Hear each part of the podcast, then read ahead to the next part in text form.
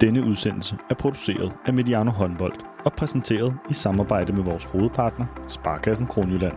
Mange af os oplever, at verden buller afsted. Men hos Sparkassen Kronjylland tager de sig tid til det, der tæller. Tid til at gøre sig umage. Det forsøger vi også på Mediano Håndbold. Sammen med Sparkassen Kronjylland tror vi på, at tiden vi investerer gør forskellen. Rigtig god fornøjelse.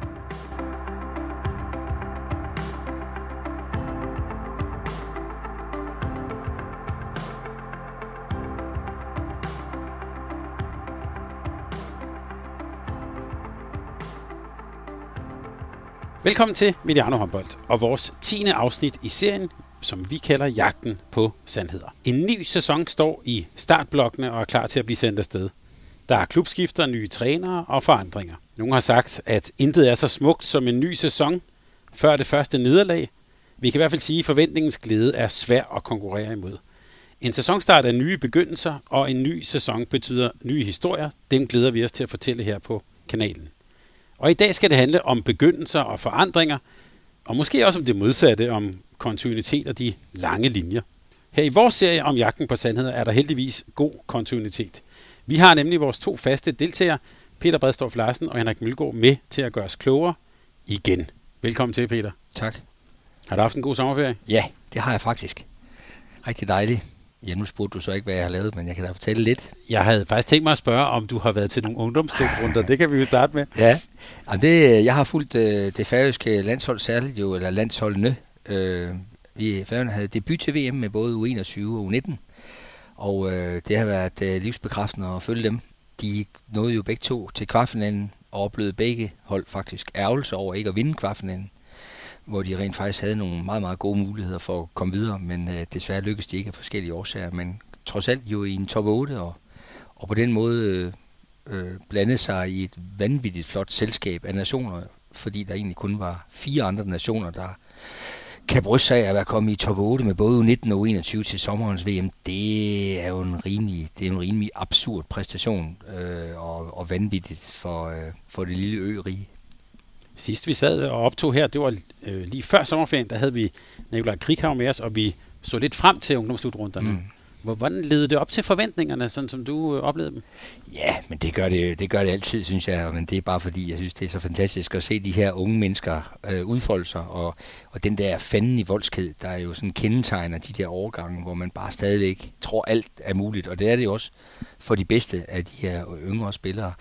Og der kommer de selvfølgelig til at slås med mange flere overgange lige om lidt, og så er der nogle ting, der bliver lidt vanskeligere. Men nogle af dem kommer jo også hele vejen, og det er der jo også nogen, der gør ved det her selskab. Men så var det også en bekræftelse på det, øh, som jo også betyder noget for os alle sammen, det var, at øh, U21 blev holdt i Tyskland, og, og det er bare, øh, det er jo bare, øh, det blev lige pludselig en forprøve på det, der venter i januar, nemlig det EM i, i 24 i Tyskland, og det ved alle jo, der har prøvet med til slutrunden i Tyskland. Det er bare unikt. Altså, der er en vanvittig opbakning. Og ja, Berlin, Max Melling var jo fyldt til bristepunktet til de afgørende kampe til U21-mesterskab. Det, det kender man ikke til øh, i andre nationer, og heller ikke i, øh, i en dansk sammenhæng. Så det var vanvittigt fedt.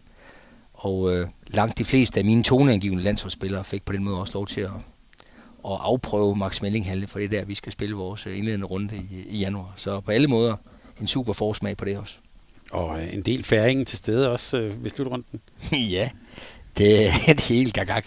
Så mange øh, forældre, de der spillere har. Øh, der er virkelig mange, og, øh, og vi fik faktisk ved samme lejlighed at vide af EHF, at øh, de nu har, de mener at have konstateret, at der i hvert fald er 6.000 færinger, der har indløst billet til januar til vores kamp i øh, Berlin, og øh, det svarer til cirka 12 procent af befolkningen. Så øh, jo, der er god, øh, god øh, håndboldstemning på færgerne.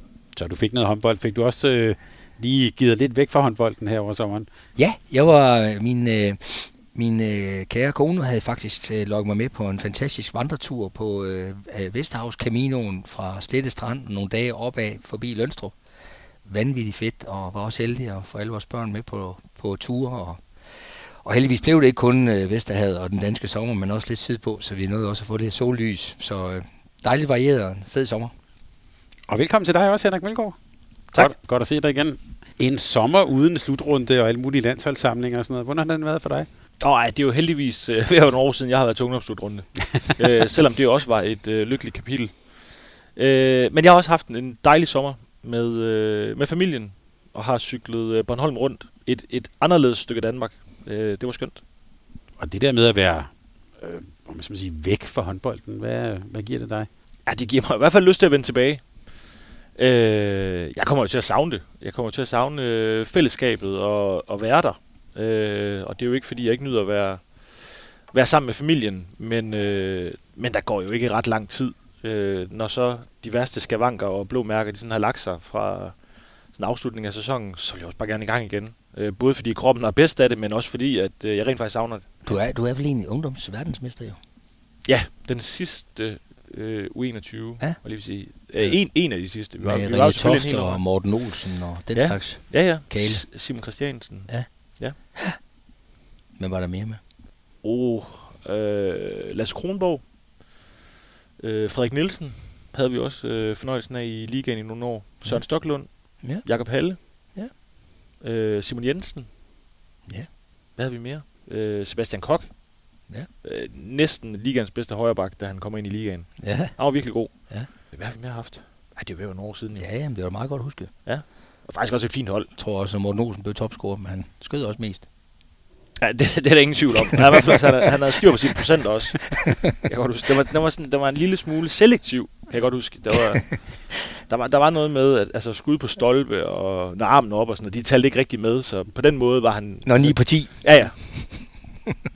Ja, han har spillet fantastisk. Nu bliver jeg bare nysgerrig. Hvem, hvem, hvem øh, spillede I imod? Er der nogen sådan navne, man vil genkende? Øh, åh, jeg kan ikke hvad, hvad var vores årgang? Øh, Uwe Gensheimer var selvfølgelig trukket med op. Han var faktisk... Øh, han er jo 86'er, mener jeg. Øh, det var Christoph Teuerkauf fra Tyskland, og det var øh, Heinevetter, hvad hedder han, Grafenhorst. Det var sådan det der øh, Magdeburg øh, trækløver, de var nogle Fløje. frygtelige, nogle frygtelige typer øh, vi havde meget bøvl med tyskerne. Dem, øh, dem havde vi svært ved sådan både at kapere og, og egentlig også at slå.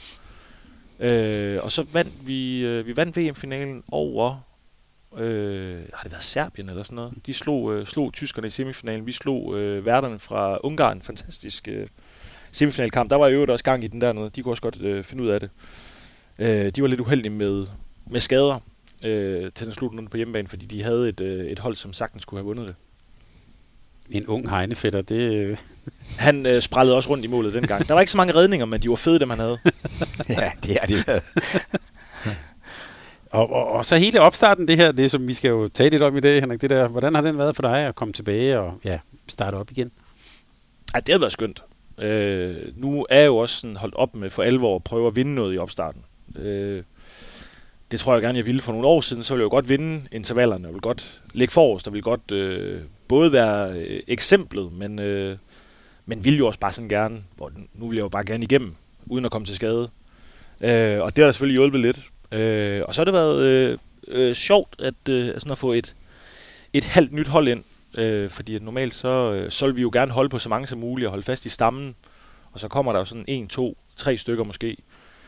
Øh, sådan lidt fordelt på lidt pladser. Men, øh, men vi har jo sådan en, ja, en soft øh, reboot af Aalborg håndbold. Øh, det er jo både ny assistenttræner og, og otte nye øh, sige, afgørende spillere, øh, som vi skal have spillet sammen. Og, øh, og en ting er, det er, det er jo sjovt, at de sådan kommer ind og skal være en del af fællesskabet Aalborg håndbold, men, øh, men det er jo også en mulighed for sådan at få kigget alt det, vi bare sådan løber og gør øh, igennem. Er det den rigtige måde at gøre det på? Det har det måske, det har det måske været i, i en årrække, øh, men det er jo ikke sikkert, at, øh, at det er det samme med den nye gruppe, vi nu er. Øh, er der nogle ting, vi skal have gjort anderledes og kigget på? Så det øh, bruger vi også en del tid på.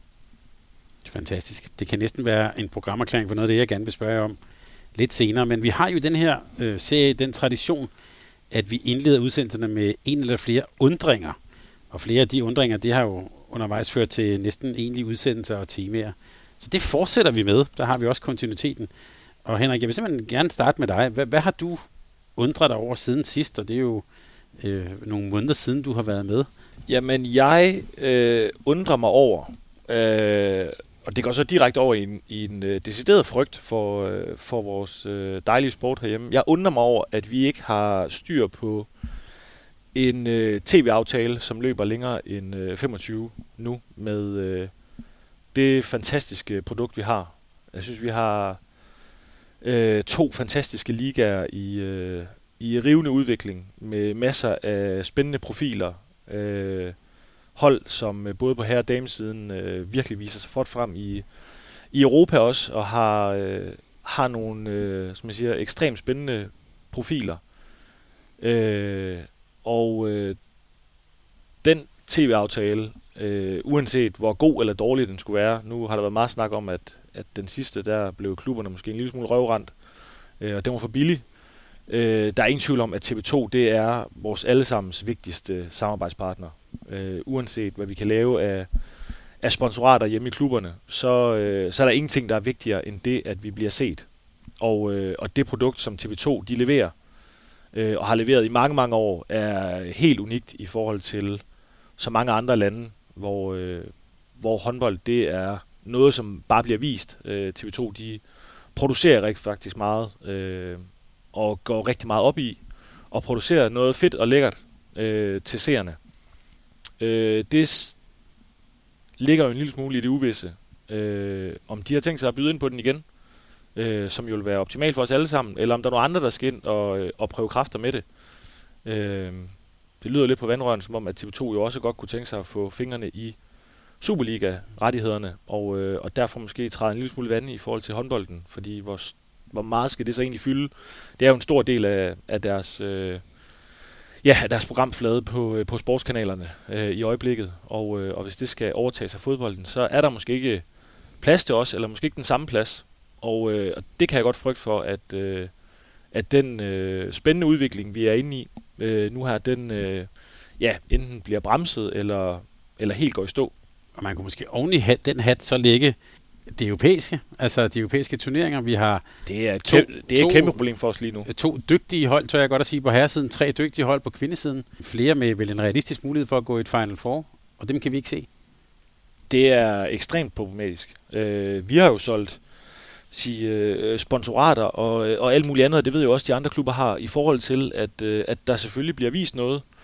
Øh, hvis de kampe, de ryger ud på eventuelt øh, streaming, øh, og du skal ind og, og sige, særskilt tilkøbe det et andet sted, jamen så ryger der rigtig mange seere, og, øh, og så vil det ikke være så attraktivt at lave øh, de her aftaler for, for samarbejdspartnere fremadrettet. Så det er vi da meget, meget kede af i øjeblikket, at, at det ikke synes som om, at, at de rettigheder de bliver samlet op. Øh, vi håber, tror alle sammen på, at, ja, at de måske her i sidste øjeblik øh, bliver sat billigt til salg, øh, og der så er nogen, der øh, som har siddet og haft is i maven, øh, og så gerne vil vise det. Men, øh, men det ser godt nok ud som om, at, øh, at europæisk håndbold øh, for næste sæson, den, øh, det skal man finde et andet sted. Øh, og det samme kan jeg jo godt frygte med, med vores ligarettigheder, at, øh, at det også ender øh, hos noget ekstern. Hvad tænker du om det, Peter? Øh, du sagde, sagde du brugte ordet livstruende, Henrik? Eller? Ja, men det er ja. det jo. Ja. Øh, hvis, hvis ikke, at, øh, at vi kan vise øh, vores fine produkt frem, så øh, får vi heller ikke folk i halen, og vi får ingen samarbejdspartnere. Øh, og så, så kan det jo godt være, at vi sådan lige i en kort rum tid kan, kan, også kan træde vande og kan, kan overleve det, men, men udviklingen, den, den dør jo i hvert fald. Jamen, Henrik han har jo sagt øh, det meste, altså, og ikke for at styrke TV2's forhandlingssituation, mm. så, så vil jeg godt øh, minde om, at vi engang troede, at når der blev vist rigtig meget håndbold i fjernsynet, så ville det nok gå ud over tilskuerantallet. Der er jo lige præcis sket det fuldstændig omvendte. At øh, jo mere tv, jo mere opmærksomhed, jo mere snak, jo mere dialog, øh, jo mere lys på vores sport, og faktisk også, at har det vist sig flere tilskuere i halen, og positiv udvikling af vores liga. Så øh, der er jo slet ingen tvivl. Altså, det er, det er alt afgørende, og vi kan jo bare kigge øh, eller lade nogle af de lidt mindre idrætsgrene kigge over på os og, og mærke den misundelse, der i virkeligheden er. Ikke? For de ved jo godt, at havde de fået samme øh, lys, så, så kan det godt være, at Dart ikke havde slået håndbold, men, men øh, tv kan gøre rigtig meget ved populariteten ved, øh, ved sportsgrenene. Det må, det må man ikke være blind for. Så selvom vi synes, at håndbold er fantastisk, så, øh, så desværre så er vi også afhængige af tv. Så alt det, Henrik har sagt, det er helt rigtigt. Ja, for der er også det paradoks, at man jo øh, taler meget om, at øh, man kan sige, streamingmarkedet har jo fuldstændig øh, atomiseret måden, vi ser det på, på nær, når det gælder sport. Ikke? Men mm. ofte taler man sport af de der store nationale mm. begivenheder. Altså, jo, men jeg, kan, hvis jeg, altså, jeg synes alligevel, at øh, det har jo alligevel atomiseret det en lille smule, for at bruge den vending, ved at, øh, at øh, altså, og det er selvfølgelig noget tid siden, men jeg kan da huske, når man i skolegården spurgte sine kammerater, om de har set fodbold, så behøver jeg ikke at spørge, hvilken kamp. så havde vi alle sammen set Stoke Bournemouth, for der var ikke andet. Men nu ser man jo sit eget hold, så du kan næsten tale om, at tv-markedet er så fragmenteret, og også er så streamet, kan du sige, at du faktisk tuner ind på dit eget lille hold. Og det er jo, det er jo faktisk det, håndbold er lidt på vej til, fordi håndbold udmærker sig jo ved at have nogle nationale kanaler øh, i, i forhold til at blive vist, ikke? og det har altså en anden gennemslagskraft. Og en anden sammenhængskraft også, altså at det, at vi ser øh, Aalborg, når de spiller, ikke? uanset om du holder med skærn i dagligdagen, så kan du godt lige se en Aalborg-kamp. Ikke? Så, øh, så det er sgu, øh, ja det er tof. Jeg håber også, at øh, det må kunne lade sig gøre, tænker man jo. Og vi kommer også til at følge udviklingen i, i Sverige. Der har de jo ulykkeligvis ikke lykkedes at forlænge deres, øh, deres tv-aftale. Så det er jo en, en streaming-aftale, som øh, deres divisionsforening laver selv laver. Ja, det er skidt. Og som i hvert fald være sådan, kan læse mig til på sociale medier, er, den virker ikke sådan voldsomt populær, vil jeg sige, fordi det er, det er dyrt. Tænker altså, så viser de alle kampene, og tror jeg, nogle okay produktioner. Nå, men det vil vi jo også kunne herhjemme. Mm. Men det, som TV2 har pakket det hele ind i, er jo ganske unikt. Øh, og der kigger de andre der med stor misundelse på det, det, som vi får forærende, fordi at der er fokus på klubber og profiler og problemstillinger, og der er optakt og nedtakt, øh, og der er, jamen, øh, jeg vil sige, både Bent og Claus Møller har jo haft har jo haft sådan fine programserier, øh, hvor der bliver øh, fokuseret på, jamen en gang med er det individer, og andre gange så er det problemstillinger i sporten. Øh, alt det, som gør, at det hele det bliver mere værd for os alle sammen. Øh, og det kan jeg godt frygte, at øh, selvfølgelig kan vi få streamet alle kampene. Det, det kunne vi også finde ud af under corona. Det er jo ikke det, der er problemet. Det er, at, øh, at vi mister alt det, som gør håndbolden mere lækker. Øh, og det skal vi passe rigtig godt på, fordi at det, det tror jeg meget på, at det vi, der hvor vi differencierer differentierer os lige nu, øh, og hvor det bare er sjovere at følge med i håndbold end så meget andet. Hvordan har du det med alle de der PT-indslag, jeg har lagt mærke til på sociale medier? Det er i den her tid, hvor holdene sender tre mand afsted til Odense, og så skal I slå hinanden i hovedet med et pizzabrød, eller øh, sige, hvornår I sidst har stjålet noget, eller sådan. Hvordan har du det med, med den del af festen? Ej, jeg har det rigtig fint med ikke at være udtaget til lige netop øh, det arrangement. Men, men, prøv at, men det er jo en del af det. Øh, og var jeg blevet, øh, blevet spurgt, om, øh, om jeg ville tage dig ned, øh, så har jeg også gjort det.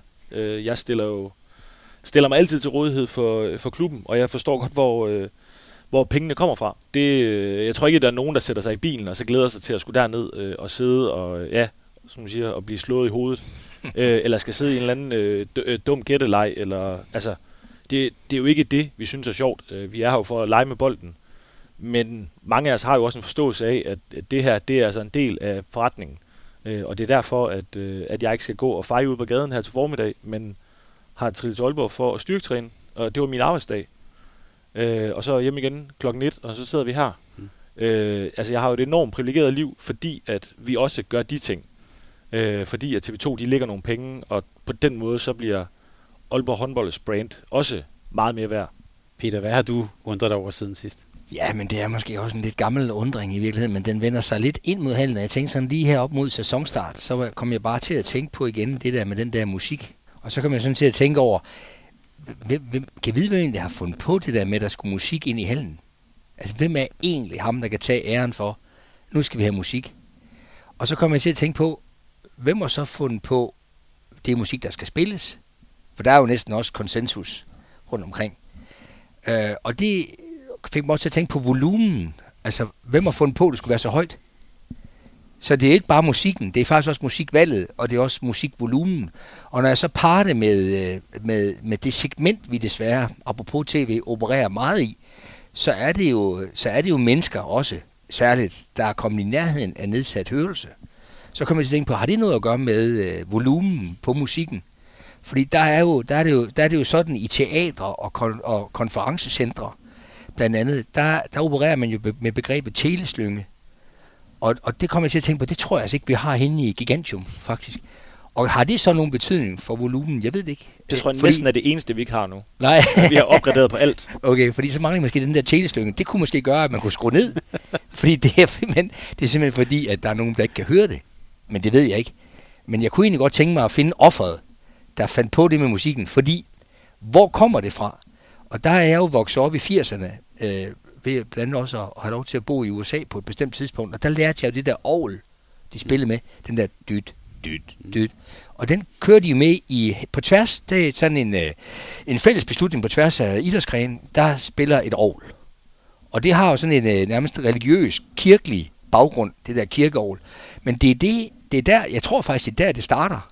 Og det har vi så øh, på en eller anden måde øh, fundet ud til, at det skal være Sweet Caroline i øh, max øh, volumen, ikke? Øh, og hen over alt. Og så kommer jeg til at tænke på, jamen er, det, er det fordi, vi simpelthen er, er vi bange for stillheden?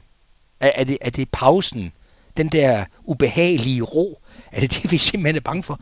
At det er faktisk meget, jeg synes lige pludselig, det er interessant at tænke over, altså hvor, hvor i himlens navn kommer det fra? For der er mange, der brokker sig over det. Men det kunne være sket at finde synderen, offeret, og kan vide, om det er den samme, der gør sig skyldig i alle de her problemstillinger, jeg nævner omkring musikken. Og er det måske også derfor, vi har bøvl med at få den der tv-aftale? Er, er det, Det larmer for meget. det, det, det, musikken er for dårlig, og det er for højt. Så der er sådan nogle forskellige undringer ind i det der, Thomas, som du må hjælpe mig med på et eller andet Det tidspunkt. kan være, vi skal finde ud af det. Du har jo det historiske perspektiv, Altså, altså, jeg jeg, og vid i øvrigt, så du bør vel på en eller anden måde kunne dykke ned og finde ud af nogle svar på de spørgsmål, jeg har stillet.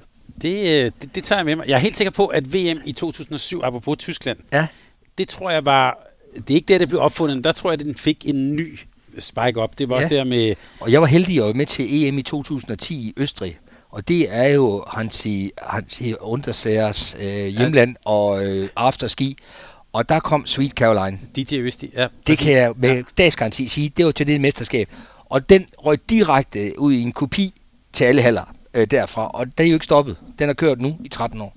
Men jeg har i hvert fald undersøgt Ladio og øh, også den der Ratata der. Ja. Den er fra VM 2007, og det er, det er sådan noget Mallorca-musik, altså tyskere på Mallorca. øh, det er forfærdeligt. Så, øh, så det er der, det kommer. Men der, men der må være noget, der går, der går forud for det. Ja. Øh, men det har du også ret i. Hvorfor skal man spille det i en dansk hal? Men altså, det, ja, det findes. Jeg kan sige, at jeg var øh, i, i tirsdags faktisk ude og øh, se en træningskamp, øh, København håndbold mod Odense. Der var faktisk relativt mange tilskuere, men jeg, jeg vil ved med, at dem, der var der, det var nogen, der sådan, de ville bare gerne se holdene. Ja.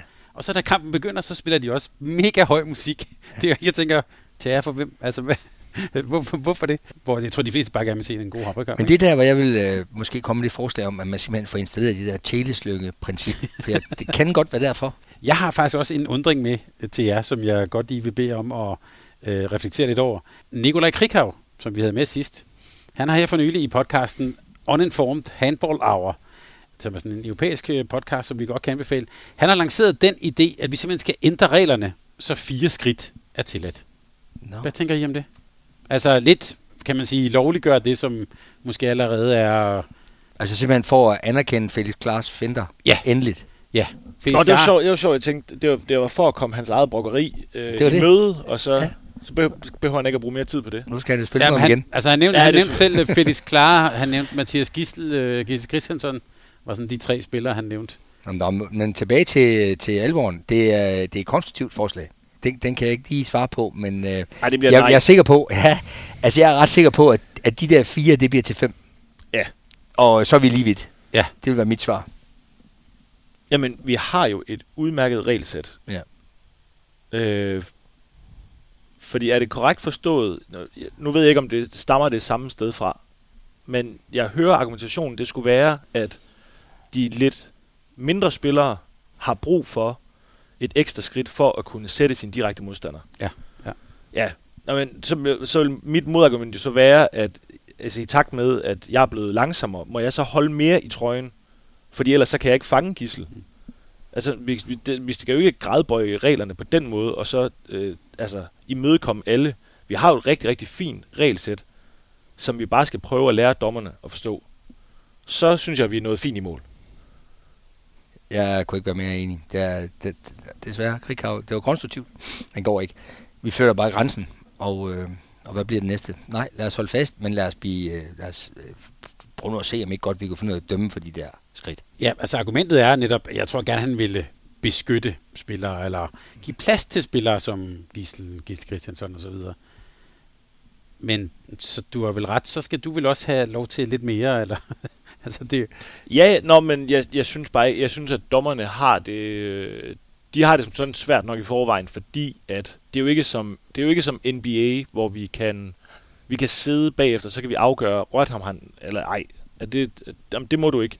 Fint, så behøver vi ikke at diskutere det. Altså vores regelsæt ligger jo op til, at du må jo godt holde en lille smule i trøjen. Og du må også godt skubbe lidt, og ellers så giver vi et frikast. Og vi må også godt lige, altså, der er så mange øh, af de der øh, gråzoner, at vi skal, ikke, vi skal ikke til at give mere, øh, fordi, som Peter siger, vi, vi flytter jo bare grænsen. Øh, det, er jo noget bøvl, der begyndte, at man må godt som forspiller stå en lille smule i feltet.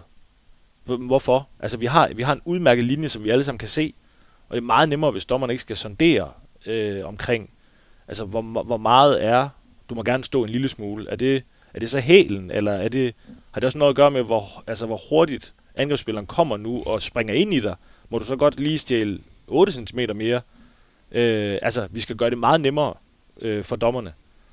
Øh, vi gjorde det ved, ved det her med fløjene, altså hold, hold nallerne væk, mm. forsvarsfløje. Øh, lad være med at vende skoen ud mod, så de træder på tæerne.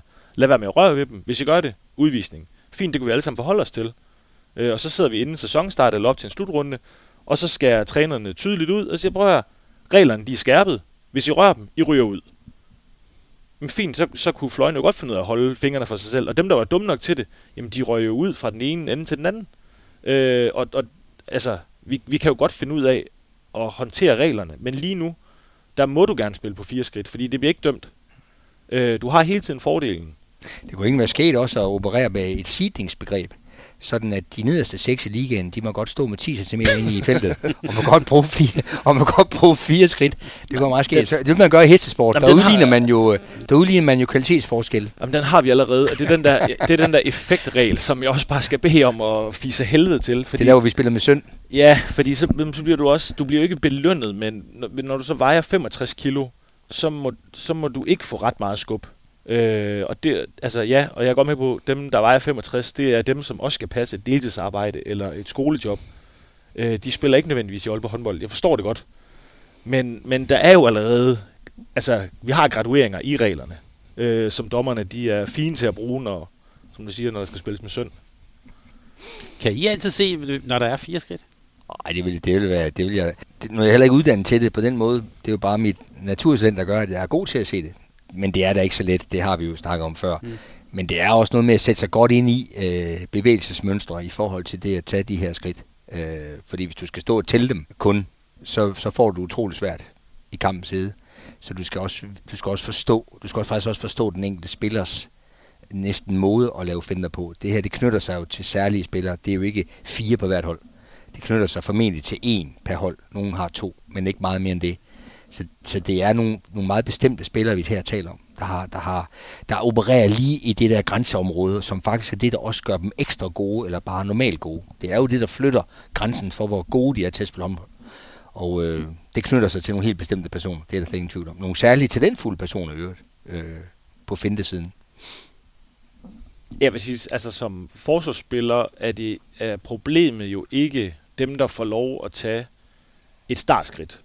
Øh, problemet er dem, der får lov at lave deres venstre, højre, venstre, øh, og så med kontakt får lov at tage det der højre skridt igen, som gør, at øh, enten så springer de igennem, eller også så kommer den næste forsvarsspiller, og så bliver den dumpet ned på en streg, eller videre til en bak, og så får de lov at fise igennem.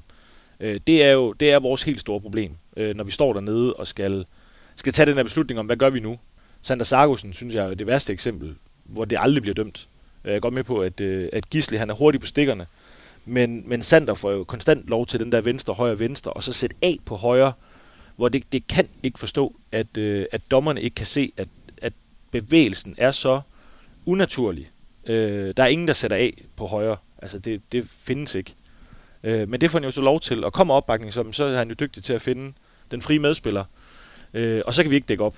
Øh, hvor at hvis, hvis han var startet med at bruge et accelerationsskridt øh, på sin højre, og så satte sin venstre, højre, venstre, og var nået på fire, så er der ikke noget brok. Øh, fordi så er Sander måske bare kommet i lidt højere fart. Men så kan vi, så kan vi ja, jeg vil lige vil sige, øh, binde forsvaret sammen. Vi kan gøre noget. Øh, men det med, at man må fortsætte ud over sin normale finte for at runde en forsvarsspiller, så, så bliver det simpelthen for svært, øh, at de ting ikke bliver stoppet. Men sådan en som Felix Klar, du har jo kender ham jo indgående igennem flere år. Hvordan, der var også skridt nogle gange, ja. ja, men hvordan trænede han det, altså i sådan en træningssituation? Nej, det, det er bare, øh, jamen det er jo bare sådan, hans finde nu engang er. Øh, og når det ikke bliver dømt, så, øh, så kan han jo fortsætte ufortrøden. Øh, jeg er nødt til at sige, altså, øh, Lucas Sandel var, det var langt værre mm. øh, end Felix. Felix, øh, det var måske mere i øjenfalden, fordi at han var den, der skulle vinde nogle rum for os, øh, og som jo gjorde det hele tiden. Øh, så det tror jeg, der har været mange trænere, der har været mere, mm. været mere frustreret over, øh, hvor Lukas han løb jo rundt med bolden, altså gerne 6-7 skridt. Øh, han kom måske bare ikke altid så langt, øh, så det er der ikke rigtig nogen, der har givet hisse op over. Øh, men, men det er sådan, Felix finde ser ud, øh, og hvis ikke de begynder at fløjte for det, så bliver han jo ved. Øh, men i det øjeblik, at dommerne de konsekvent dømmer det, så finder Felix jo på noget andet. Øh, og så skal han jo nok finde ud af at komme forbi sin mand på tre skridt i stedet for. For det kan han også. Og så satte han jo, det, der, det han faktisk skal berømmes for os, det han har sat nye standarder for at tage et skud, når han har aftalt med dommeren, at der er tre meter. Det, det, det synes jeg faktisk, han skal have kæmpe ros for. Han har sat helt nye standarder på internationalt niveau. En verdensmester. Udover at han faktisk har en fantastisk fysik i den der lille krop, så han faktisk skyder enormt godt under det der fysiske pres, som har givet ham en 3 meter. Så det er et meget velkvalificeret skud. Det er en reel redning ofte, som giver et 3 meter, hvis den bliver reddet. Der må jeg bare sige hatten af for Felix Klar. Hans skudprocenter er rigtig flotte. Ja, med kontakt. På statistikken. Ja, det er helt vildt. Han, han, øh, han, han, han, han brænder kun 2 ud af 10, fordi han har fået 3 meter på de sidste 5, han brændte. Øh, det må jeg sige. Det er faktisk, det er faktisk sagt i respekt, selvom vi, øh, vi sidder og smiler lidt, så er det faktisk i respekt. Han har faktisk flyttet grænsen for, for spillet på det område, synes jeg. Meget dygtig. Er vanvittigt dygtig til at skyde med kontakt. Ja. Man kan godt lide at lige kigge. Jeg kan godt se, nogle gange har jeg set, at han har kigget over på dommeren først. 3 meter. Får en lille nik. Så skyder vi. så god tid har han nogle gange. Så flot. Jeg kom lige i tanke om, øh, for øh, halvandet års tid siden lavede jeg en samtale med den gode unge dommer Primdal, øh, som du sikkert også vil kende. Mm. Øh, og han, han fortalte også, da han rykkede op i ligaen, altså den allerstørste forskel, det var bare, at de kom i starten til at dømme frikast hele tiden. Mm. Hvor, hvor, det var, hvor spillerne var så dygtige, at de jo får den vippet videre. Øhm, så altså, det oplevede han som den allerstørste forskel. Det var den der kompetence til faktisk at lægge den videre selv med meget stor kontakt. Ja, det er faktisk i de situationer, hvor topspillerne gør en forskel. Både på skud og afleveringer og videre spillet, ikke? Det ligger lige der, lige der, hvor der egentlig skulle fløjtes. Så jeg kan godt se ham, nogle dommer der. Åh, oh, pis. Nå, vi skal tale om forandringer og nye begyndelser, og alt det her, det kan jo lade sig gøre på grund af Sparekassen Kronjylland. I en stor nylig undersøgelse for Voxmeter, der blev de faktisk kåret som det pengeinstitut med de bedste bankrådgivere. Det er et samarbejde, der øh, forpligter. Og nu talte vi om Nikolaj Krikov. Og vi sidste gang, han var med her, øh, der talte vi også om nye begyndelser, og der havde han faktisk lige fået det kampprogram, han nu skal til at gå i, i gang med, hvor de jo blandt andet møder har Kiel, Hamburg og Magdeburg. Øhm, så det er jo sådan en, en ny start. Øhm, og det der med nye starter, det kunne jeg godt tænke mig at, at, at tale med jer om. For måske er vi også i en tid, hvor der er store forandringer i håndboldens verden. Så det der med at arbejde med forandringer, udvikling, ja, det hele taget komme i gang med nye begyndelser, kunne jeg godt tænke mig at tale med jer om. Så lad os lige starte med det her, som vi er ved nu, en sæsonopstart. Det har du prøvet, det har I begge to prøvet øh, mange gange. Peter, hvordan ser den gode start ud, hvis vi tænker en ligasæson? Jamen, jeg synes egentlig, at starten den, øh, den rummer mange elementer, der sådan, øh, der sådan skaber forudsætninger for at komme godt ind i, øh, ind i turneringen. Både på den lidt korte bane, skynde sig at vinde fra starten af, men også på den lidt længere bane. Og det betyder, at, at vi jo skal have trukket alle de gode ting med fra den seneste sæson, og vi skal skynde os også at få integreret de muligheder, der kan ligge i, at der har været nogle ind- og udskiftninger, øh, som også øh, gør, at holdet øh, ser anderledes ud. Man skal faktisk have dyb respekt for, at der skal ikke meget til. Altså et par enkelte spil, nu snakker Henrik om store udskiftninger i Aalborg, men bare et par udskiftninger giver faktisk en helt, et helt nyt team. Øh, det lyder voldsomt, men der bliver jo rodet lidt op i rollebunken og ansvarsfordelingerne på mange ting på uden for banen, så, øh, så få tid til øh, at få nogle af de ting sådan på plads, også bare ved naturens hånd, Øh, det er vigtigt, men også at vi får trukket de styrker ind fra den forrige sæson og får det krydret med de nye, bliver vigtigt. Det bliver vigtigt, at vi også får testet nogle ting i forhold til, hvilken værktøjskasse vi sådan vil gå på torvet med, når turneringen starter, hvor der ofte ikke bliver så meget tid til sådan at, at komme nye ting i værktøjskassen. Der skal vi sørge for, at den er godt fyldt op og sådan forholdsvis godt gennemtestet, inden vi, inden vi går i gang, så vi har øh, det, vi gerne vil. Så der er egentlig rigtig mange elementer, synes jeg, i sådan en opstart. Og så også i øvrigt have have stor respekt for, for spillernes øh, ved og vel og, og, og bruge øh, øh, jeg, jeg plejer at bruge ekstraordinært god tid på den fysiske del, fordi vi ved, at det, det er det, der skaber fundamentet.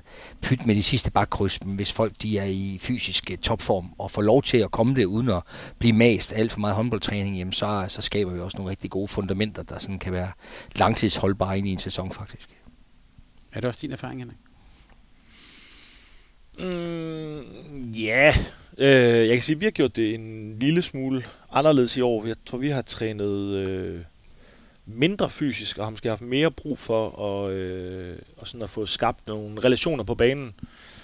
Øh, men det hænger også sammen med, at øh, vi har også kunne se på vores test, at folk er kommet tilbage i en god forfatning.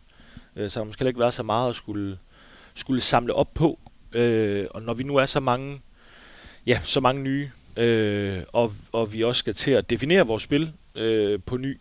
Øh, det er ikke kun et spørgsmål, om man skal have nogen ind i nogle, nogle nye roller. Øh, nu har vi lige snakket om ja, Felix og Lukas blandt andet, som, øh, som stod for meget af den måde, vi spillede på, både med øh, mand-mand-dueller og, og den fart, vi havde. Øh, vi er et helt, et helt nyt hold. Øh, vi er langt større, vi er tungere, øh, end vi har været tidligere. Øh, og det har vi også haft brug for sådan at skulle skulle have en, øh, en masse minutter sammen, øh, og egentlig finde ud af, hvad, hvad fungerer, hvad skal vi have sorteret ud, øh, fordi der er, der er nogle ting, vi sådan bare har, har spillet, og som har været øh, sådan automatiske, som ikke giver mening mere, og vi skal måske have bragt nogle andre ting i spil, i forhold til vores øh, skytter, og nu også øh, ja, endnu større stregspillere, end, øh, end vi har haft før. Øh, Hal skal og, og have en større angrebsmæssig rolle, han måske også har været, øh, har været vant til fra, fra Flensborg-tiden.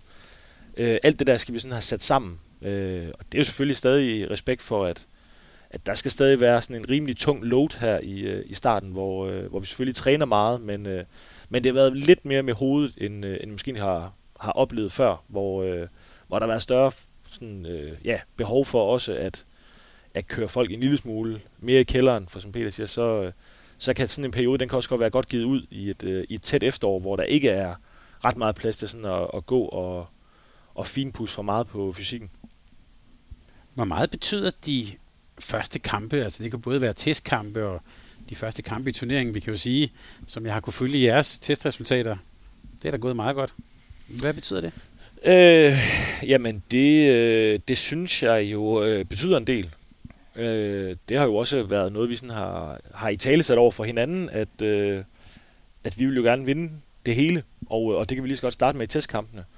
Selvfølgelig så skal vi have have fordelt spilletid, og vi skal have set nogle forskellige konstellationer, og, øh, og have set nogle muligheder, som, øh, som, øh, som vi selvfølgelig skal have kigget igennem. Men, øh, men derudover så skal vi ud og vinde, fordi at, at med den gruppe, vi er, øh, så, så stiller vi stadig krav om, at, at uanset om vi mangler en enkelt eller to, så, øh, så går vi jo på banen for at vinde. Øh, så det er jo sådan en del af at den kultur, vi gerne vil, øh, vi gerne vil passe en lille smule på. Øh, så har, synes jeg også, at vores spil har været sådan, øh, stødt opadgående. Øh, øh, ja, selvfølgelig så skal vi lige finde hinanden, og vi skal sådan lige, lige ramme øh, noget kampform igen. Øh, det så noget tungere ud i de første kampe. Øh, men jeg synes, vi er blevet både matchet fint, og så også øh, præstationerne sådan på det, vi egentlig gerne vil måle os på øh, i forhold til ja, intensitet og indsats, øh, sådan, som nu er sådan øh, nøglepunkter her til at starte med. Øh, så kan man så godt vente med bakkrydsene, de sidder perfekt. Øh, det, det får vi brug for senere, men lige nu handler det jo meget om sådan at ramme den rette intensitet og indstilling. Øh, det synes jeg, øh, synes jeg klart ser, øh, ser rigtig, rigtig fint ud. De første kampe, Peter, hvor vigtige er de? Jamen altså, det er, det er, bare, det er bare meget bedre for eksempel at, at vinde øh, de der testkampe. På den ene side vil man gerne også testes mod noget reelt øh, modstand, som minder om det, man skal i gang med. Og, og det er bare en, en bedre idé at vinde øh, de kampe af flere årsager.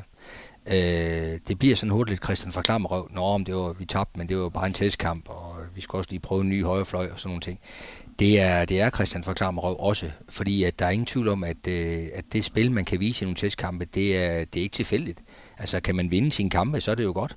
Og det ved spillerne jo også godt, og det giver da en selvforståelse af, at vi er på rette spor, og det giver da lyst til at, at give det en ekstra skalle til træning og blive ved med at arbejde videre. Altså, sejre giver mod på mere så der er meget godt i at øh, vinde, og når du så spørger, om det betyder noget, ja, det betyder noget, helt sikkert. Og så kan man have forskellige øh, fokusområder, som Henrik var inde på, men, men øh, jeg er ikke i tvivl om, at det betyder noget. Man skal i ikke rende rundt og forklare hinanden, at det er ligegyldigt, for det er det ikke. Og det hænger i øvrigt også sammen med de første kampe, men nu afhænger det jo meget af ens udgangspunkt. Hvad er det, man er sat i verden for? Er det for at vinde alle kampene, eller er det for at vinde en gang imellem? Det vil jo afgøre det lidt, men, øh, men øh, det er bare en god idé at vinde i de turneringer, man stiller op i. Øh, så så øh, det tror jeg ikke, man kan komme udenom. Men hvis vi nu tager den gode, den, den, den, den gode krighav, nu, nu tog vi lidt med smil på, da han fortalte om det startprogram, de har. Jeg kunne ikke lade være at tænke på, at det er del med også en, altså en ny træner kom ned, og så skulle have det der startprogram. Øh, altså, jeg kan lave en kobling til fodboldens verden. Mm. FCK nu her, alle synes, det går fantastisk. De har vundet fem kampe i træk. Ja, men de har så også mødt måske de fem nemmeste modstandere. Men så er hele historien, det går super godt. Mm. Han bliver jo virkelig kastet for løverne. Han har så også den mulighed for, at han kan øh, se helt fantastisk ud, hvis de vinder dem. Jamen, der er et fokus. Der er jo et fokus for ham. Det er jo at, at, at selvfølgelig forsøge at vinde øh, de her kampe.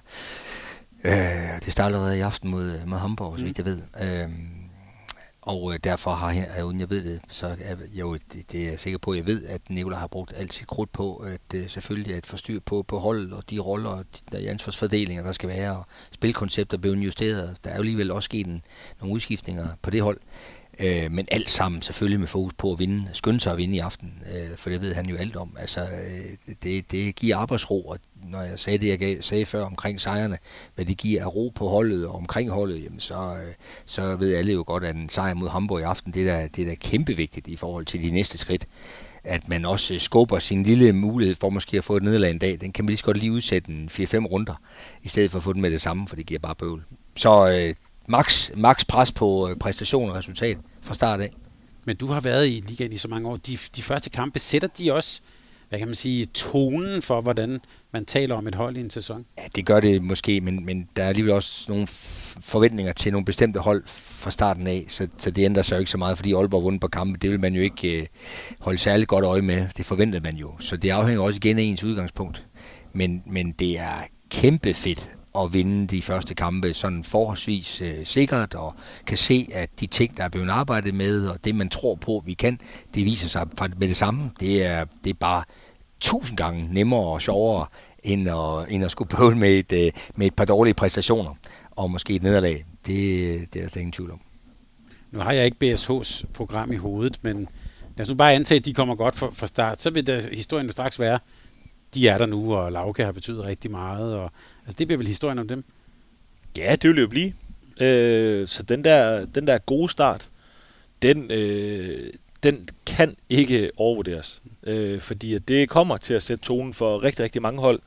Der vil også være hold, som, øh, som oplever, at øh, ja, så kom der et, et uventet øh, nederlag, og lige pludselig så, så kigger man sig rundt, og så er, det, så er det nogle af dem, man troede, man var man ikke skulle måle sig med, som man var bedre end, øh, som måske lige pludselig får en sejr eller to, og så er, så er panikken jo løs, fordi at øh, jamen der sidder jo øh, gale folk rundt omkring i øh, klubber, øh, som sige, både ringer til spillere og sportschef, øh, og det ene og det andet, og som skal have en forklaring på, hvad er det, der går galt, og er det, er det træneren, hvordan træner I, hvordan, altså, og så har du hele det der moras af alt muligt, der er i gang, øh, ikke for at sige, at, øh, at det er sket i Holstebro, men, men der har vi jo sådan, jeg tror alle os i håndboldverdenen har jo siddet og kigget sådan med, altså åben mund og polyper, øh, og tænkte, hvad, hvad i alverden er det, der foregår? Altså så øh, stabil en klub med så dygtige øh, spillere, øh, dygtige trænere, hvordan kan I blive ved med at tabe?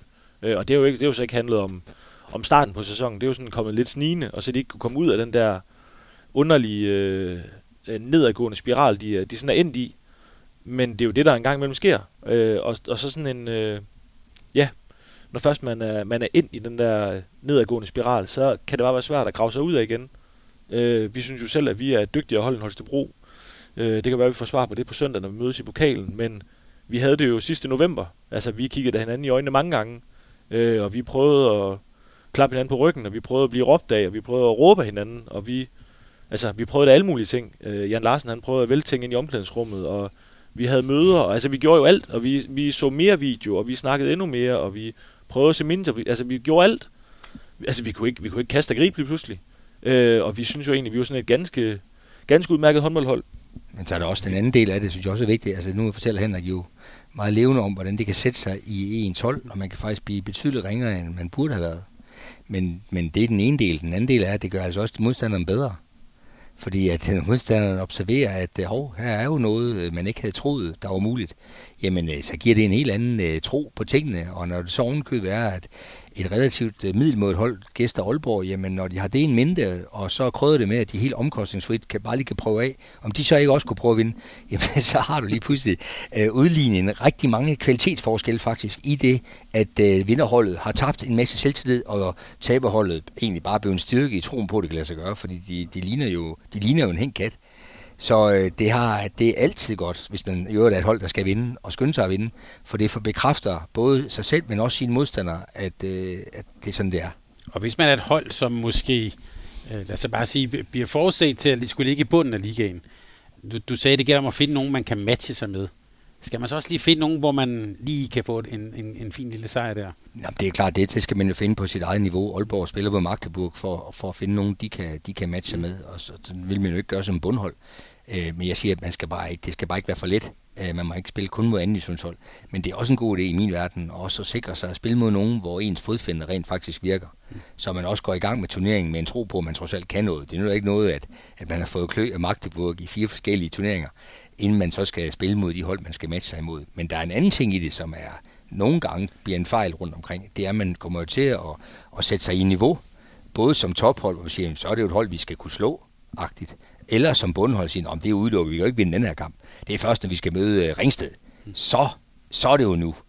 Det er min verden helt galt. Der er håndbold trods alt et spil, hvor at, øh, der er så meget kvalitet i holdene i håndboldligaen, at det på dagen kan man jo godt vinde en håndboldkamp. Det er klart, det vil være sjældent, man slår Aalborg, men det er en mulighed.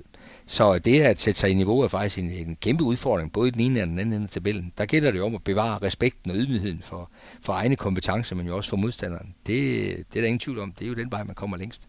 Så for bundholden gælder det også om at gribe de, de muligheder, der er, og det er altså hver søndag. Der er en mulighed. Nogle gange så vil det måske være lidt lettere end andre, men der er jo en mulighed hver søndag. Og en begyndelse bliver jo også øh, Supercop. Den har efterhånden fået sådan, øh, hvad kan vi sige, øh, jeg ved ikke, man kan sige, at den har fået mere prestige. Den har i hvert fald fået mere bevågenhed også, fordi det er jo øh, de to hold, der duellerer i virkeligheden, både på kvinder og herresiden, der, der så skal møde hinanden. Aalborg og GOG. En ny begyndelse også for en ny GOG-træner, Jan Marco Fogh. Hvor vigtig er den kamp? Nå, men den, den er da vigtig. Altså, vi spiller om øh, tre hjemlige titler, og, øh, og det kan da godt være, at det er den mindste. Men, øh, men vi har da enormt meget respekt for, at øh, det, er ikke, det er jo ikke hvert år, man er med til det sidste, øh, og har chancen for at vinde alle titler. Så det, at, øh, at vi får lov at spille en, sådan en, en indledende kamp på sæsonen øh, om en titel, det er da afgørende. Øh, og det er det da også for Jan Marco Fogh. Øh, jeg er da godt med på, at, øh, der er jo et eller andet hold, som sætter sig i bussen på vejen hjem, og så siger, nå ja, ja, det er jo bare, det er jo bare Superkoppen. Den tæller jo ikke. Øh, men det gør den jo. Der er, der er tre titler. Selvfølgelig betyder det noget at vinde Superkoppen. Øh, og også når det nu er, både på herre- og damesiden, de her øh, hold, som har ligget og duelleret nu i nogle år, det er med at have øh, overhånden, når, øh, når vi spiller en finale om noget. Øh, det betyder noget. Altså, det gjorde da ondt på mig, at vi røg ud i, i Champions League sidste år. Øh, jeg synes ikke, vi havde... Øh, ja, vi havde ikke øh, sige, bunden til sådan at, at stå imod. Men i forhold til, til det der sådan interne regnskab, øh, og sådan kunne sige, her, her er vi bare bedst, øh, det, det, øh, det gjorde da en lille smule ondt. Øh, og jeg kunne godt kigge ned på holdkortet og sige, det, ja, det var, det var så også med Munk og Kløve, som skulle bære det igennem. Øh, ja, det er ikke sikkert, at det er lige så godt som, øh, som Morten Olsen og, og Pytlik. Men, ah, der vil vi godt nok, øh, der vil vi gerne stadig have haft overhånden sådan, øh, i, i europæisk øh, sammenhæng. Altså, der, der har vi stadig mere at byde på.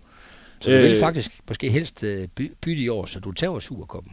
Ja, så hvis jeg skal vælge, så vil jeg hellere vinde de to andre. øh, dem, dem vil jeg faktisk godt øh, citeres for. Ja. øh, men allerhelst så vil jeg jo bare gerne vinde hver gang. Øh, og derfor så betyder sådan en Superkop, den, den betyder noget. Også i forhold til selvforståelsen og komme ordentligt i gang med, med en ny sæson. Og Henrik, du nævnte, at øh, at der er mange nye ansigter i Aalborg håndbold. Det er jo også noget af det forandring, der er i, i, i, i håndboldspillet. Peter, du sagde øh, to-tre spillere. Her har jeg kunne tælle mig til, at det er otte spillere og en assistenttræner ud. Otte spillere og en, en assistenttræner ind. Så det er jo sådan en virkelig en, en iltning af blodet, kan man sige. Hvad for nogle, øh, hvad for nogle forandringer giver det? Altså sådan helt, også måske helt konkret. Jeg tænker, hvor man sidder hen i omklædningsrummet og sådan noget. Hvad er det for noget, der sker, når, når, når så mange går ud og så mange kommer ind? Nå, men det er jo ikke, det er jo ikke forkert at sige, fordi der er nye pladser i omklædningsrummet. Øh, og der er nye øh, konstellationer, og der er et nyt hierarki. Øh, der er en helt anden måde at spille på. Der er også øh, en anden måde at være sammen på. Man siger, vi, vi har jo gjort tingene på en eller anden måde i nogle år nu. Øh, og det har vi jo sådan øh, fundet en eller anden vej i. Øh, ja, altså hvordan går vi op og spiser? Hvordan opfører vi os øh, på vej til kamp? Hvordan vil vi gerne optræde, øh, når vi spiller? Øh, og hvordan spiller vi i øvrigt? Øh, der er jo sådan mange ting, øh, som vi også har den luksus og sådan at kunne sidde og diskutere, når vi nu har været så dygtige. Øh, så har vi jo rent faktisk også en gang imellem siddet og diskuteret, hvordan vil vi gerne opføre os, når vi vinder. Mm. Øh, og alt det her, det er jo, jamen, det skal vi jo finde ud af på ny. Øh, og det skal vi finde ud af som gruppe, sådan at alle kan se sig i det.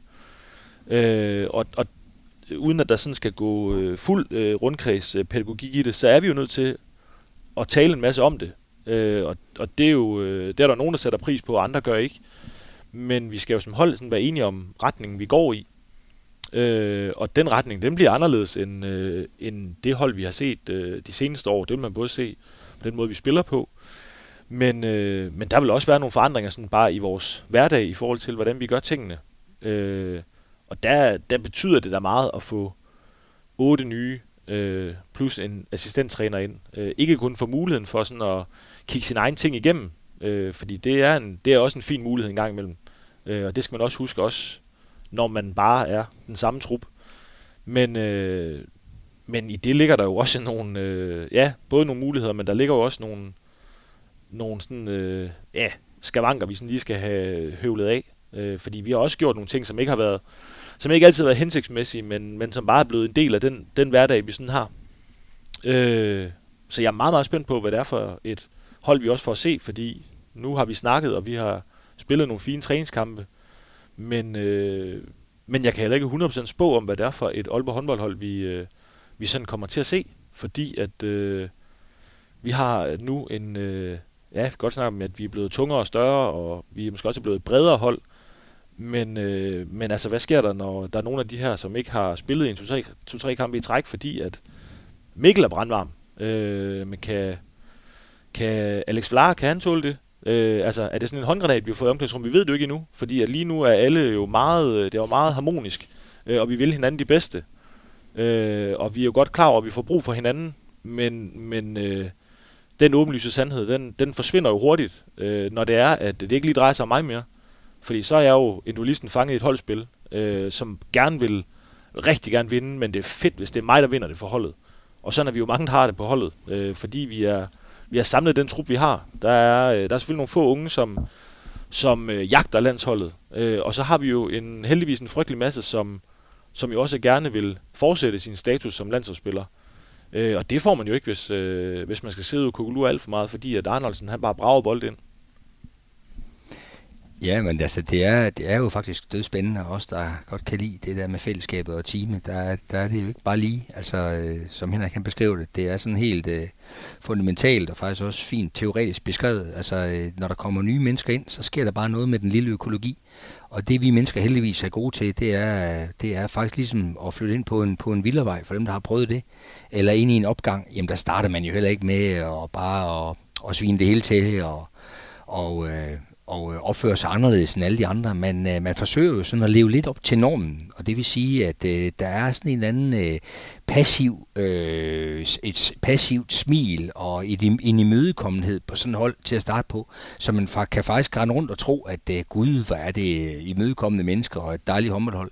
Og der gælder det faktisk om, at øh, når man sådan lige har fået lejlighed til sådan at mærke hinandens øh, styrker og forskelligheder og også lidt svagheder, at man så også får fremelsket nogle, øh, nogle problemstillinger, nogle mulige konfliktsituationer og nogle af de ting, som Henrik kan nævner, det er jo med, at øh, vi sådan får det frem, og det er jo så trænerens opgave, men at, at få luret og få det i talesat, og også få diskuteret det med hver enkelt omkring rollefordelingerne, så det ikke er i kamp 7 og kamp 8, og først der, hvor vi har tabt tre kampe, at alle så lige pludselig har en mening om det hele, fordi det er for let, og, øh, og, det, er for, og det er ofte sådan, det er i sportens verden. Det bliver jo holdt i æve af sejren. Og hvis ham, der spiller for stedet for mig, han spiller godt, så giver det jo god mening. Men det, der faktisk rent faktisk er vigtigst, og når det lykkes, så er det, at nogle af de ting her, det er, det er kommet frem på bordet på en, på en god måde. Også øh, altså, at være enige om at være uenige om nogle ting. Øh, det kan man sagtens være på et hold. Vi kan ikke blive enige om det hele, men det er i hvert fald vigtigt, at vi så er enige om det. Øh, og det, det er noget af det, der også kendetegner en rigtig fin opstart, at nogle af de ting er på plads, inden vi går i gang. Øh, og der må man endelig ikke tro, ligesom en, en svigermor, hun synes jo, at alt er godt, hvis der er ro på, og der er stillhed, og folk sidder ordentligt ved bordet. Det er faktisk, kan faktisk være et rigtig dårligt tegn for et hold, at det går alt, alt for godt. Og det kan jo ikke passe. Altså, der er jo så, så selvfølgelig mange, der er ikke bund og grund er små utilfredse over rollefordeling og, og nogle andre små ting. Så det gælder om at få det frem, men altså på en god måde. Øh, for ellers så vil det helt sikkert dukke op derhen i november, når, øh, når lige pludselig at lokummet det brænder. Men det er også det er svært at tale sig til alting. Så vi, vi forsøger nu at skabe nogle øh, rammer for, hvordan vi, øh, vi gerne vil være sammen, øh, og hvordan vi gerne vil tale om tingene, og vi også skal kunne tåle at gå til hinanden, øh, og som Peter siger, være ærlige om tingene. Men vi har jo ikke stået i problemer endnu. Øh, fordi det er jo problemet, når lige pludselig, at vi har nogen, der ikke har spillet tre kampe i træk, eller vi taber to kampe i træk. Øh, hvordan er det så, vi reagerer? Øh, og, og så har jeg alligevel siddet til så mange af de der Øh, Øh, jeg vil, ej, ikke ligegyldig, men jeg har godt nok siddet til mange af de der opstartsmøder, øh, hvor vi har sagt så mange flotte ting, og øh, altså, ej, og hvor vi er gode, og hvor vil vi bare hinanden meget, og klubben før individet, og alt det der. Og det er bare indtil det går skævt. Øh, fordi så, man siger, så er vi individualister fanget i en holdsport. Altså, så har jeg jo haft holdkammerater, der allerede på dag to har ringet til agenten, og jeg skal væk, og hvad er det her for et lortested, og så er der samtaler med direktøren og holdkammerater, der er idioter, og folk, der smækker med døren. Øh, og alt det her, det kan man jo, ja, vi kan godt forudse, det sker jo på et eller andet tidspunkt, øh, i en eller anden grad. Men, men det er jo først, når vi står i det, at vi kan gøre noget ved det. Fordi, altså, vi kommer jo ikke til at gå smertefrit igennem sådan en sæson. Øh, det skulle undre mig, om vi vinder alle kampe, og alle de er tilfredse. Øh, og jeg kan heller ikke sidde og ønske, at, at nogen de bliver skadet, fordi så sætter holdet sig selv, og så er det meget nemmere, øh, fordi jeg synes jo også, vi har, nu har vi et rigtig, rigtig fedt hold, men vi skal jo have tingene til at fungere.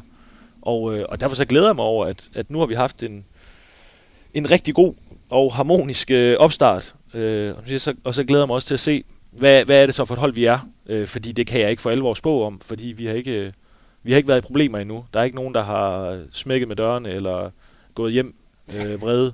Men det kommer. Men, men det gode er, og det, nu ser vi sådan lige og, og bruger lidt, lidt Aalborg selvfølgelig lidt som, som eksempel, øh, men det her, det kendetegner jo alle hold. Mm. Og, øh, og, og det gør det altså også for, øh, for anden divisionsholdet. Selvfølgelig på et andet niveau, og de har jo andre målsætninger, men der er den samme dynamik i det at være sammen som en gruppe mennesker. Altså, der er jo også anden divisionshold, hvor man helt glemte at snakke om, hvorfor vi egentlig er her. Og hvad er det egentlig for en præmis, vi skal være her på? Hvor, hvorfor er du her? Hvorfor er du her? Hvorfor er jeg her? Altså nogle af de snak giver jo lige præcis problemstillingerne, øh, når man så langt ind i sæsonen møder Lloyd eller nogle af de andre hold nede for din hjemmeegn. Så kan så kommer problemerne også, også op på sådan en anden hold. Så det, der er det fede ved sådan noget her, det er, at det er ikke kun øh, forbeholdet topholdet Aalborg. Det er altså alle hold, der har de her problemstillinger. Og i det ligger jo det smukke også ved vores øh, fællesskab og vores hold.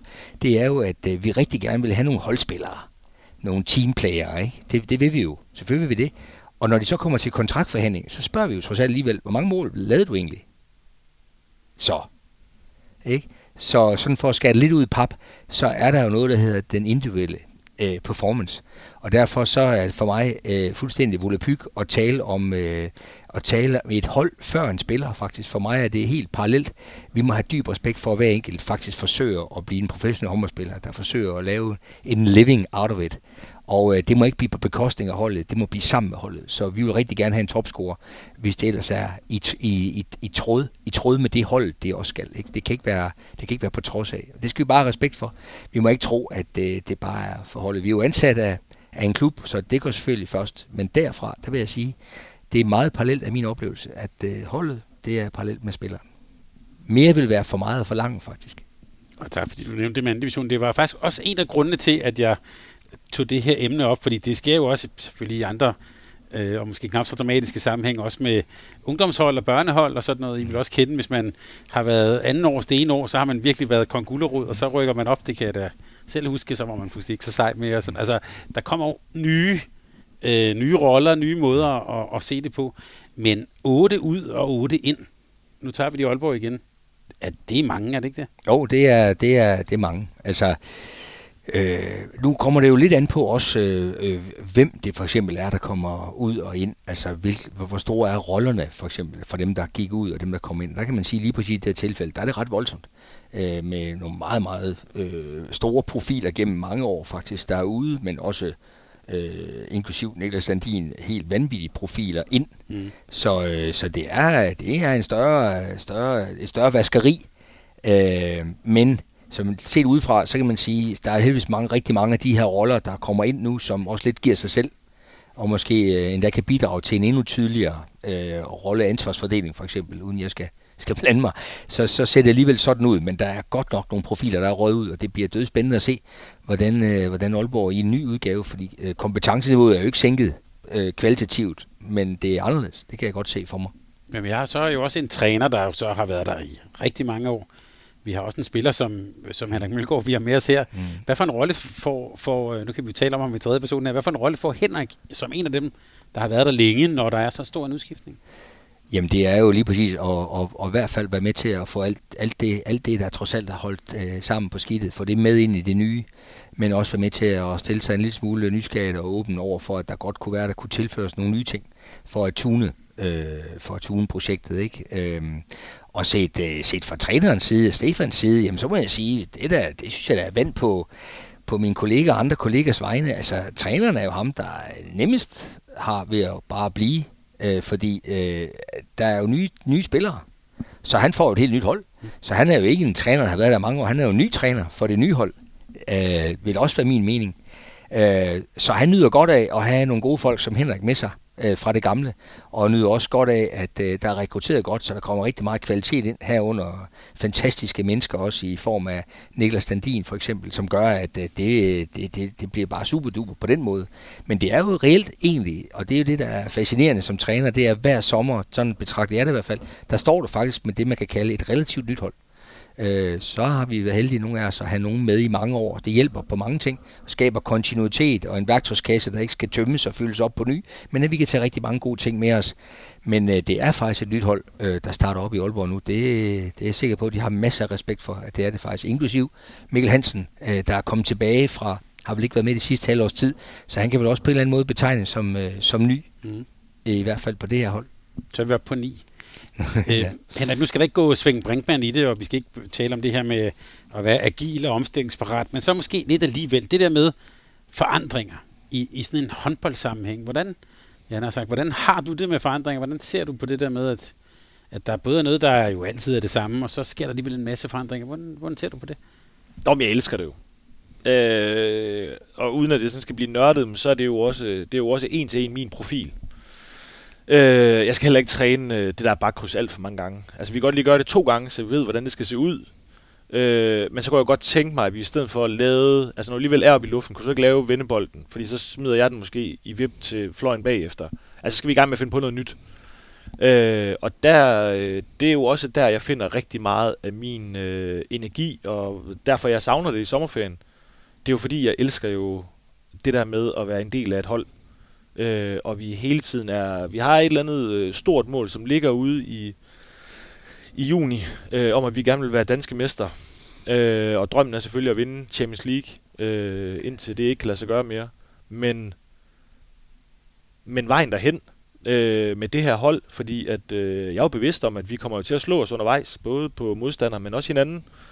Øh, så er der også nogen, der skal øh, ja, have flere børn, og, øh, og nogen øh, får det for første gang, og nogen bliver langtidsskadet, og sikkert også nogen, der mister øh, en forælder undervejs, eller en kæreste. Øh, og det er jo alt sammen noget, altså, det, det kommer jo til at få præstationer, eller øh, få indflydelse på præstationerne. Øh, så det med, at øh, Lukas Nielsen, han laver en 6-7 stykker i, i træningskampene for os nu her, øh, om han, han har været alene i Aalborg de første øh, to måneder øh, af sæsonen, hvor øh, hans kone har været hjemme med børn og ja, en nyfødt, øh, for sådan lige at have en lille smule ro på, mens Lukas ikke har været så meget hjemme. Det kan være, at han ikke øh, sover de næste tre måneder nu. Det er jo ikke sikkert, at der ligger 6-7 mål øh, og venter hver eneste kamp, som, øh, som vi sådan alle sammen går og tror og håber lige nu. Øh, så skal holdet sætte sig en lille smule anderledes, øh, og så må Lukas øh, ligge og sove nede bagerst i bussen. Øh, alt det der, det er skidespændende, fordi at øh, det er heller ikke øh, det er heller ikke kun os 18 øh, plus ja, Jan Larsen og, og trænere, som sådan skal have det her til at fungere, og, og fyser. Øh, der er jo også fans, og der er også samarbejdspartnere, øh, som kan være med til, at det her det bliver et ekstraordinært år. Øh, og det er jo, som Peter siger, det er jo sådan et, et nyt projekt øh, og et nyt hold hvert år, som skal have det der til at gå op i en højere enhed. Øh, og det synes jeg er sjovt. Altså det synes jeg er sjovt hver eneste jeg kommer på arbejde, at der er jo noget nyt.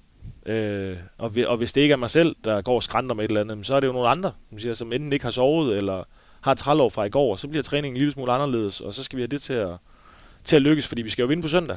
Øh, det var det, det hele det drejer sig om. Det tror jeg aldrig, jeg bliver træt af.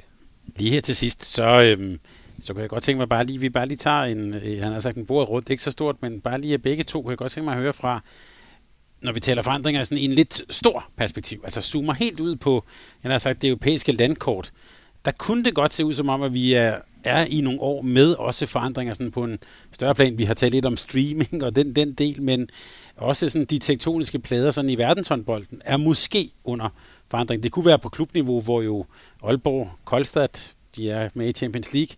De vil udfordre nogle klubber, som måske er lidt svækket økonomisk. Det kan være Barcelona. Vardar er jo helt ude. Måske ligefrem også Kielse og Kiel. Det kunne også være på landsholdsniveau, hvor vi jo ser ja, færøerne buller frem hvor Frankrig ikke længere er sådan der enerådende, hvor Danmark er blevet verdensmester tre gange i træk, og hvor UVM, som vi talte om, jo havde Tyskland, Ungarn, Island og Serbien blandt de fire sidste. Altså, det er ikke nye nationer, men det er trods alt ikke Spanien, Danmark, Sverige og Frankrig, øh, som var blandt de fire sidste. Øh, hvis jeg starter med dig, Peter, sådan, og det er sådan helt op i, i det store perspektiv, er der sådan skub i noget der sådan i verdenshåndbolden? Jamen, jeg synes, du har rørt ved noget, jeg i hvert fald blev glad for her i sommer, da vi så de her øh, nationer, som ikke uh, nødvendigvis gør sig rigtig godt på A-niveau, og ikke har gjort det i mange år. Der er det fedt at se Tyskland, uh, for eksempel, synes jeg. Der er nogle helt tydelige store profiler på vej, og har også været det her de senere år. Uh, Juri Knorr, for eksempel. Og det er begyndt at blive troværdigt. Også få en dygtig målmand med nu for alvor spæt der, der der også gjorde det godt i går øh, mod Kiel. Øhm, så for at nævne en nation, som, øh, som vi har brug for, fordi øh, der, mangler, der mangler lidt internationalt øh, kvalitet i en, i en række lande, og derfor er det fedt at se, at, at der er nogle nye ungdom, ungdomshold, der er på vej øh, med, store, med store profiler. Så øh, det kunne jeg godt håbe på, fordi ellers vil jeg sige, så, så har det været sådan lidt, lidt, øh, lidt så som så med konkurrencen øh, blandt de allerbedste i, i en del år nu, synes jeg. Så øh, det kunne være fedt, men øh, det kniver lidt på klubniveau stadigvæk jo. Der er for mange lande, hvor det er for få hold, øh, der spiller en rolle. Og, øh, og det, det, det gør ikke noget godt. Øh, vi, vi skal have nogle flere dygtige ligaer. Øh, der taler man jo meget om Tyskland og, og Frankrig, og, og taler heldigvis også om Danmark, og det skal man også gøre, fordi det over rigtig mange hold er kvalitativt rigtig godt, og der er alt for mange lande med, med for få nationer, der, der er dygtige. Eller for få klubber, der er dygtige. Men øh, så jeg synes, øh, hvis vi skulle holde fast i noget positivt, så havde du fat i det i forhold til de her seneste ungdomsmesterskaber for VM her i sommer. Der var der masser af gode ting, så også Ægypten med, med helt fremme. Mm. Øh, så, så på den måde, det, det smiler man af. Hvordan tænker du, at du må også godt inddrage klubholdene? Altså, øh, du siger, at ambitionen er, at I skal vinde det hele. Det er vel ikke urealistisk, eller hvad? Nej, det, det synes jeg jo ikke. Øh, og det er jo det smukke ved sådan at starte op. Det er i hvert fald svært, for, for at, ud, det er i hvert fald svært at udpege lige dem, I skal tage til. Øh, jamen, det er jo det. Ja. Men sådan, øh, sådan har jeg det jo ofte. Øh, men, men det er der ingen tvivl om, at øh, et projekt som vores, og også øh, Koldestart, det, det gør jo noget i forhold til, øh, til sådan den naturlige fødekæde. Øh, dem, som Kiel og Flensborg, de sådan har udset sig, de... Øh, Jamen, de er jo helt sikkert øh, mulige aspiranter også hos øh, os og, øh, og Koldstad også, øh, selvom der er lidt økonomiske problemer.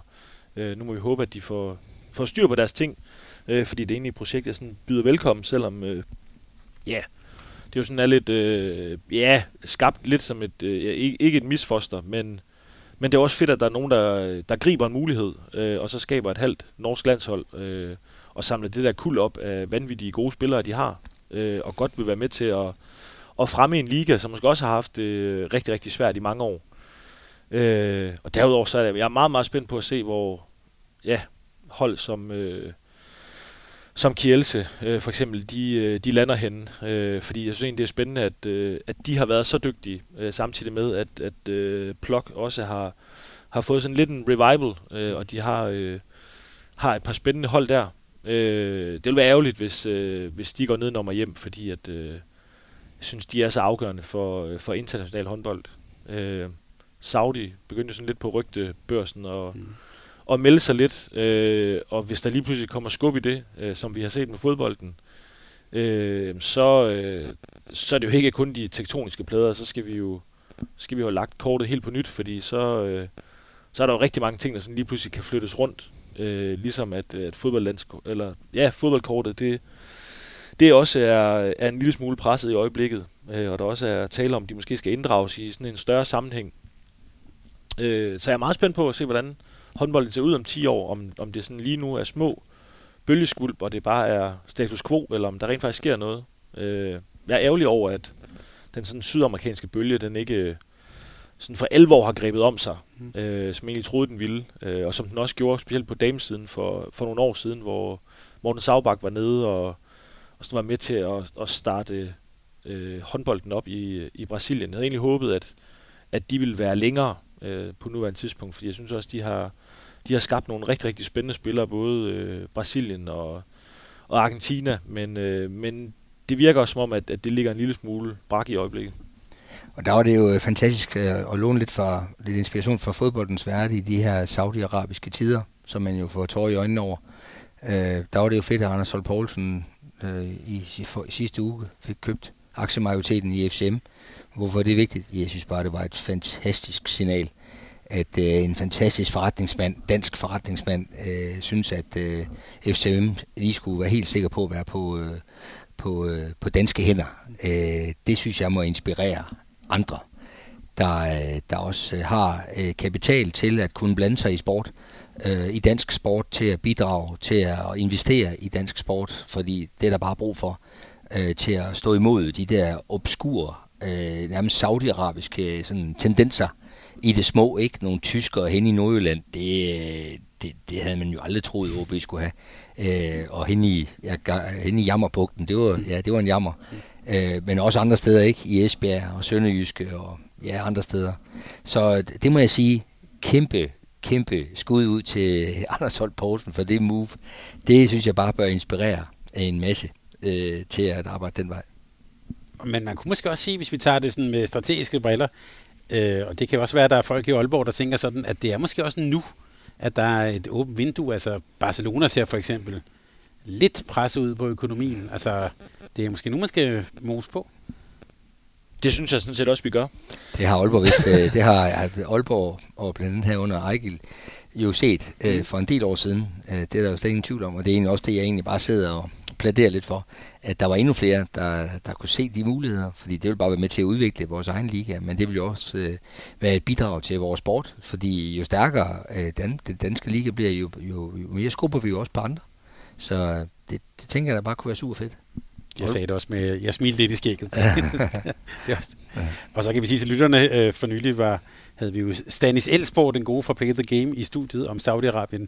Øh, det var lidt et, vi, vi talte ikke om det der, men øh, det kommer vi jo nok til øh, på et eller andet tidspunkt. Øh, Monique, der er slutrunder og meget mere på vej til Saudi-Arabien. Så det kan også være nogle af de tektoniske plader, der, der kunne være på vej. Det kan være, du holdt op der på det tidspunkt, Henrik. Måske. Jeg er blevet holdt op tror jeg. Jeg, jeg stopper ikke selv. der er nogen, der beder mig om det på et eller andet tidspunkt. Tak fordi I vil være med her.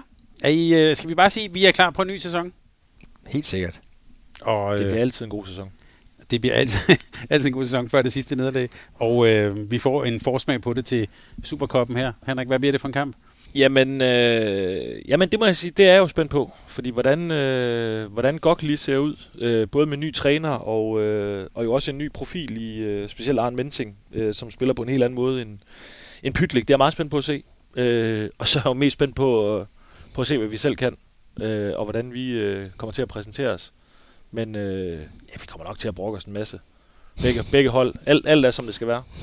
Det, vi er tilbage jeg kan bare sige for egen regn, det glæder vi os rigtig meget til. Tak fordi I vil være med her, og god sæson til jer begge to. Tak. Selv tak. Tak fordi du lyttede til en podcast fra Mediano Håndbold. Hvis du kunne lide udsendelsen, så husk at abonnere på Mediano Håndbold, der hvor du hører din podcast. Så får du den seneste udsendelse serveret direkte til dig. Du må gerne fortælle dine venner om os, og husk at følge os på Facebook, Twitter og Instagram. Mediano Håndbold kan lade sig gøre på grund af Sparkassen Kronjylland. De er med Mediano håndbold og det kvindelige danske landshold. Tak fordi du lyttede med.